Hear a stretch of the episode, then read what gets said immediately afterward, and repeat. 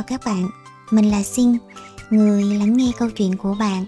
Hãy gửi câu chuyện của bạn về địa chỉ email bạn kể xin nghe a gmail.com để cùng Xin chữa lành những vết xước, xoa dịu tâm hồn, nhận biết chính mình và vững tin bước đi giữa dòng đời đầy lao sao bạn nhé.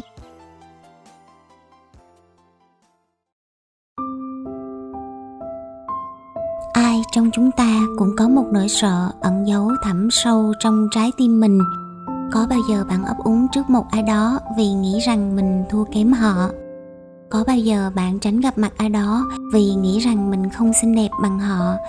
Có bao giờ bạn không dám tham gia cùng đám bạn nhà giàu chỉ vì bạn nghèo khó hơn họ? Có bao giờ bạn ngại xuất hiện nơi đông người? Bạn không chủ động trò chuyện với người khác, ít khi đưa ra ý kiến hay nhận xét của bản thân, đặc biệt là trong những buổi họp và gặp mặt đông người. Có bao giờ bạn sợ ai đó chất vấn về bản thân bạn? Bạn sợ phải chia sẻ về cuộc sống của chính mình? Có bao giờ bạn ngại ngùng, xấu hổ khi nhận được những lời khen ngợi, tuyên dương của người khác? Hay có bao giờ bạn khép mình vào trong vì sợ sự đàm tiếu của mọi người? Bạn luôn cảm giác những người xung quanh đang bàn tán, phán xét bạn. Bạn khó khăn khi đưa ra quan điểm, ý kiến của cá nhân và luôn cảm thấy quá căng thẳng, lo lắng, thậm chí có thể quên đi những gì mà bản thân cần phải nói bạn cảm thấy lo sợ e ngại về năng lực của bản thân và luôn ngờ vực về các giá trị của chính mình.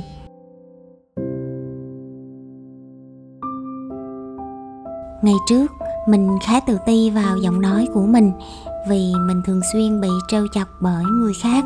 Họ nhại theo giọng của mình và cười thật thích thú mỗi khi mình cất tiếng.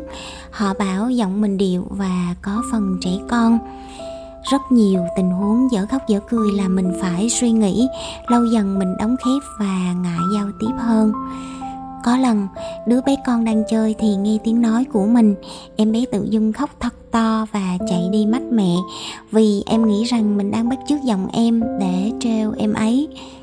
Hay một lần khác, người gì ở xa về, nghe giọng mình liền bảo, giọng con như thế này thật yếu ớt, nên chắc không bao giờ con làm sếp được đâu. Có rất nhiều lần đàm phán trong điện thoại, tôi toàn bị đối tác lấn lướt vì cái giọng non trẻ của mình. Họ cho rằng tôi nhỏ hơn họ và có vẻ chưa đủ trải đời bằng họ. Hoặc có lần tôi xung phong lên sân khấu làm mc nhưng một người khách sau đó tìm tới tôi và bảo rằng, giọng em không hợp để làm công việc này vì nghe chói tai lắm và rất nhiều tình huống họ giả vờ không nghe thấy tôi nói để yêu cầu tôi nói lại. Mãi về sau họ mới thành thật rằng cái giọng của tôi nghe rất ngộ và họ cứ tưởng tôi giả giọng. Bạn thấy đấy, những gì mọi người xung quanh đang thể hiện lại làm mình cảm thấy mông lung và không còn vui thú để tiếp tục giao tiếp. Đến nỗi mà có giai đoạn mình sợ gặp con người chỉ vì bị trêu ghẹo quá nhiều, họ cứ nhìn mình cười và im lặng, mặc kệ mình hỏi hay nói gì. Rồi sau đó lại phá lên cười trước khi cất lời. Đây là giọng thật của em hả? Mãi đến sau này, khi đủ va vấp và nhận thức về bản thân, mình cảm thấy may mắn vì đã sở hữu chất giọng này. Bởi có lẽ nhờ giọng nói này mà mọi người luôn nhớ tới mình.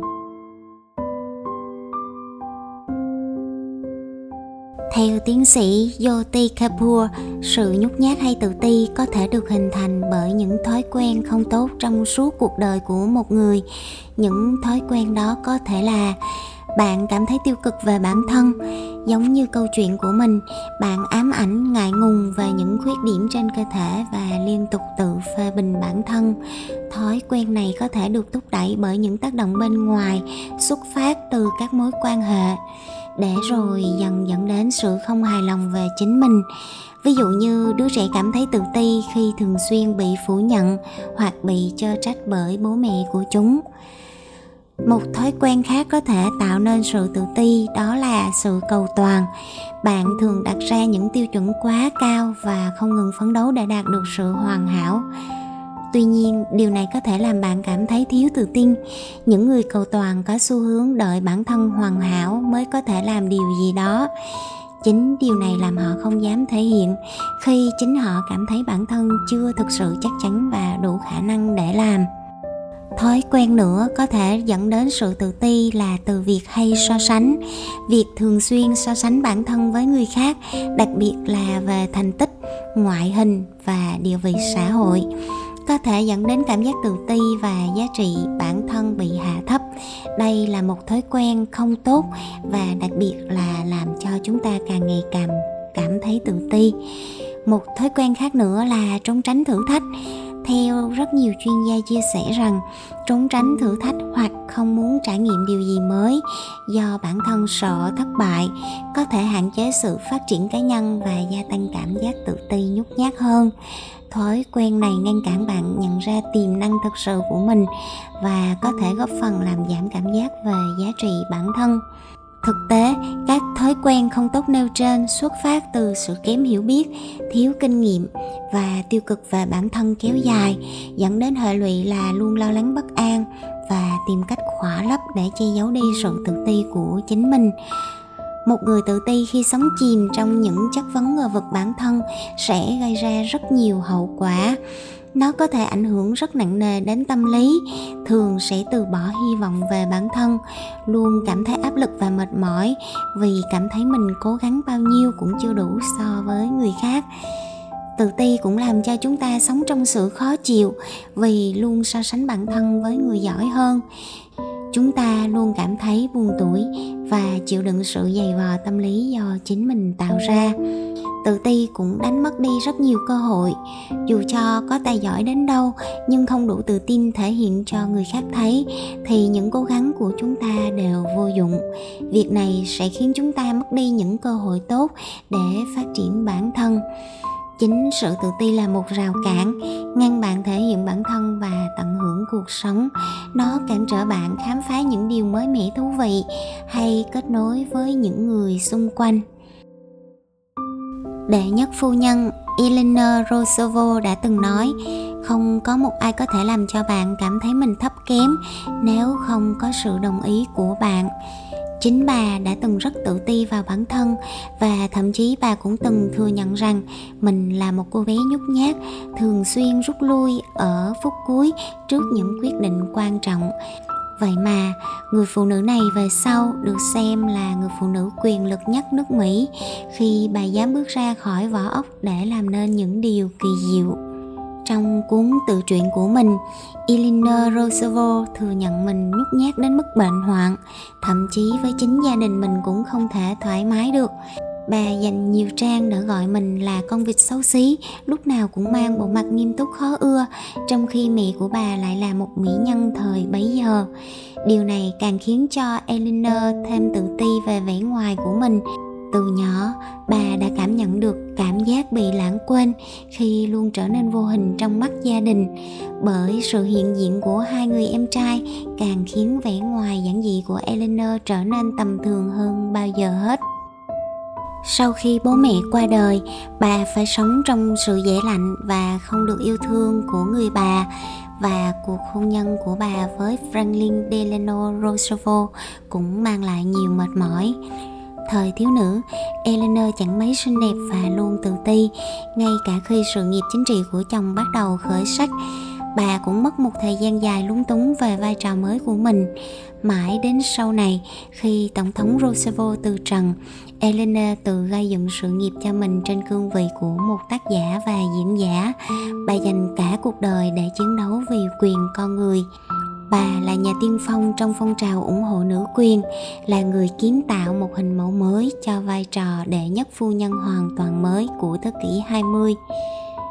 Bà chia sẻ rằng khi bạn phải đối mặt với nỗi sợ, điều duy nhất bạn có thể làm là tự nhủ mình mạnh mẽ, mình can đảm, mình sẽ vượt qua nỗi sợ này và làm những điều khiến bản thân phải ngạc nhiên và bà đã làm được điều đó. Bạn có thể vượt qua sự tự ti bằng cách tăng cường niềm tin vào bản thân, nhận ra giá trị của mình và đối diện với những thách thức một cách dũng cảm. Bạn có khả năng làm được nhiều điều hơn bạn nghĩ và bạn xứng đáng được hạnh phúc. Sự tự ti chỉ là tạm thời để giúp chúng ta nhận ra giá trị của bản thân mình. Từ đó tự tin bước đi mà không có nỗi sợ nào cản bước chỉ cần chấp nhận và yêu thương chính mình, ngừng so sánh mình với người khác, dám đương đầu với thử thách và tích cực học tập, trau dồi kiến thức để làm tăng thêm sự tự tin cho bản thân. Chỉ khi bạn có hiểu biết về nó thì bạn mới mạnh dạn tự tin nêu lên quan điểm của mình.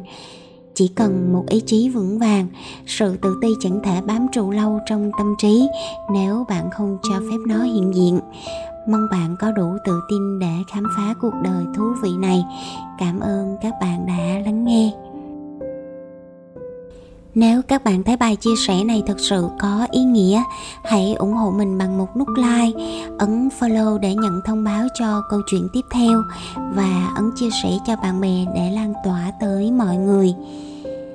Hành động tử tế của các bạn là động lực to lớn để kênh có thể góp nhặt nhiều hơn những câu chuyện từ đó đúc kết ra nhiều bài học ý nghĩa, giúp chúng ta bước thông dong hơn trên hành trình cuộc đời.